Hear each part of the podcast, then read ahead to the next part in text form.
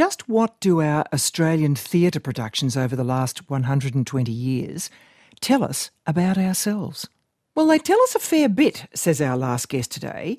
His new book distills the history of Australia through the lens of some of its plays, from iconic Federation era plays through to those that reflect the isolation and travails of men and women, to the political dramas of the 1970s, and the emergence of Indigenous playwrights in the 1990s.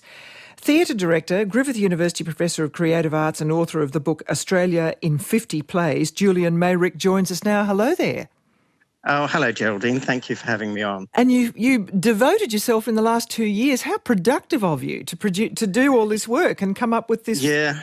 distillation. Yeah, I know. It it, it, it didn't feel it at the time. It just felt like I was crawling along because I was in successive lockdowns. But um, now it's all over, it does feel a little bit of an achievement. Oh, so yes. Congra- congratulations. I mean, in the Thank book, you. you. say to study the plays of the nation is to study Yes. the nation.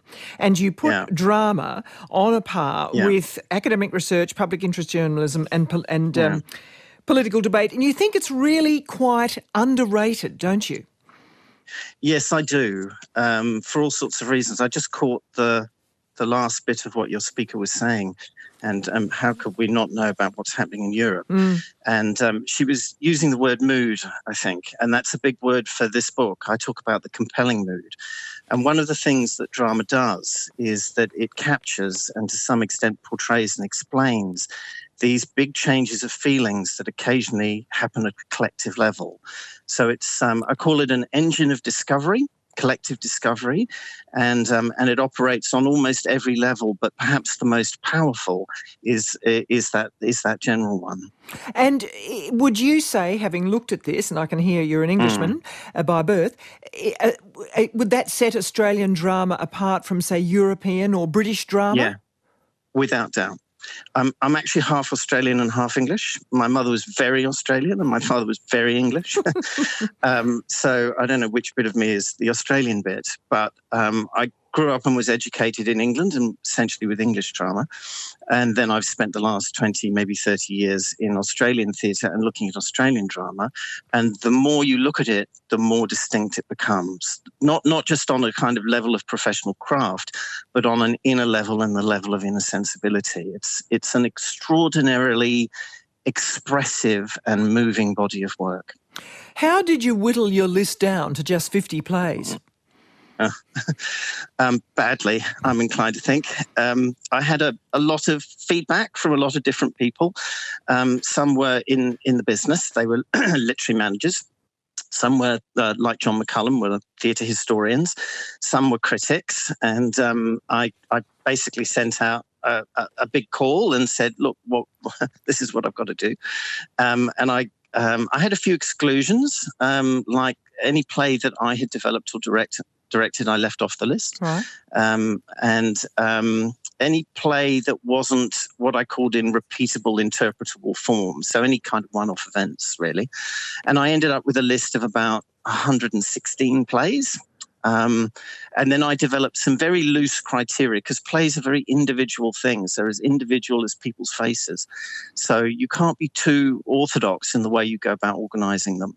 So I had um, a kind of loose set of criteria that basically said are they artistically important? Were they culturally important? Were they politically important?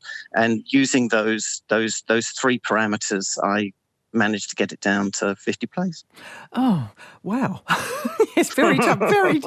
and before we get into some of the detail, there's an, another Yeah. very interesting thing you told our producer, Margie, that, which I just think I want to put up there at the start, Yeah. that there were Yeah. lots of women playwrights around when there was very little money around. Yeah. and as soon as it started to become uh, professional, the blokes stepped It's up. It's all men. yeah, it's very noticeable. Um, if you if you take because the book goes from Federation to now, really COVID nineteen, and um, so from just before World War One, when Australian drama really starts to happen, um, to about the 1950s, late 1940s, um, the gender balance is very even uh, in terms of playwrights and directors and so forth. Um, many, many important women, and you don't don't have to strain to find them. It's it's kind of very obvious. Um, Uh, then once you get into the 50s and the kachink kachink of the subsidized theatre starts, which it does in 1952 with the Melbourne Theatre Company, and um, then then suddenly it's all men for a bit. Um, uh, and then there's then there's from the mid 70s onwards that starts to balance itself out again. Mm. Okay, so let's sort of drill down a, a little bit. Yeah. Um, uh, Aussie, you call this Australian drama Aussiewood emerged. Yeah, um, it, Federation. At one point. At one point. Yeah. Federation is yeah. where you start the book, and you focus on two very yeah. different plays that came out in the years soon after. The first being the wildly popular On Our Selection, based on mm. Steele Rudd's bulletin stories, mm. and the mm. second, the witty satire, which you say we've grossly mm. uh, left aside, The Time Is mm. Not Yet Ripe, which mm. also premiered in 2012.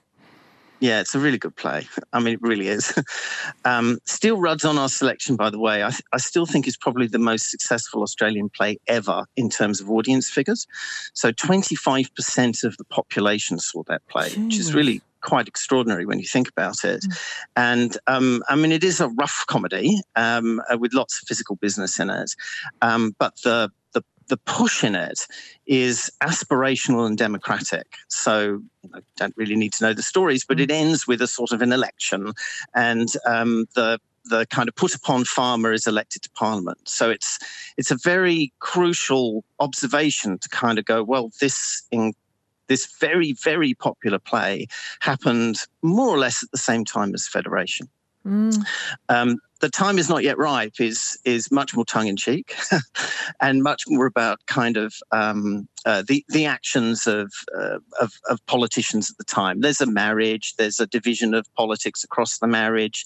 It's all very witty. And in the book, what I observe, and this is part of the way the book works, is that the plot is extremely similar to Nakkiah Lui Black is the New White. Right. So I, I wouldn't call it identical, but very, very similar. So that's kind of part of the way drama works is it passes on these forms, not, not necessarily stories, but certainly kind of formats and devices, and playwrights take them up and they adapt them and they spin them and they do all sorts of amazing things with them. And that's part of the fun of the book as well. But the interesting thing you, the point you make is that, uh, uh, so quarter of the population saw the Steele Rudd, which was mm. much more yeah. down to earth, basic. The time is not yeah. yet ripe only had a yeah. run of a few weeks and it was patronised yeah. largely by the type yeah. of wealthy professionals it was satirizing. Yeah, right. So it had this small, right. it's a, the better play, it had this smaller audience. I mean, mm. yeah, that's rather hard to read actually. I know, I know. But then I also talk about the way in which plays influence each other. And so um, on our selection, which is, you know, terrific and terrific fun, um, in some way comes out of the melodrama of the 19th century, which it isn't the coming form really in the mm. 20th century. Mm. Whereas um, Louis Esson, who then went on and worked with the pioneer players in, in the early 20s. He wrote The Time Is Not Yet Right. Mm. mm. Mm, he, yeah, he did, absolutely. And he wrote The Drover and many other fine plays. And um, that, the impulse, the intention, the particularly the intellectual focus and the cleverness of the writing, that became the legacy that henceforward right. Australian drama started to explore. Okay, I want to jump to the pre war and war years now. Mm. Um, you say 1942 yeah. is terribly important, mm. but just the yeah. real Australia, as you call it. Now, what, why did you highlight that? Uh, the White Australia policy. Mm. so, the way the book works is that it looks at the history and then it looks at the plays and it reads the plays into the history and the history into the plays. So, you have to look at the historical record, or I had to look at the historical record, and it isn't great. to be honest. Um, you know, some good things happen in it, but also some really terrible things. Um, and the White Australia policy is one of them. So um, that starts to kind of inform the drama. That would be putting it politely. Um, and you have this period, uh, I suppose, very long period, where the issue of you know, what we would call national identity, it feels a lot more kind of visceral than that, is being explored by playwrights. Um, so I, I kind of highlight that. So, so is it the bush it. or the city that's explored? Well, both. Um, but the bush first, it, it, seems to be easier to imagine everything happening in northern Australia um, uh, and, um, and, and in the outback. But gradually it seems to come into the city, and that starts to happen maybe from the 40s onwards.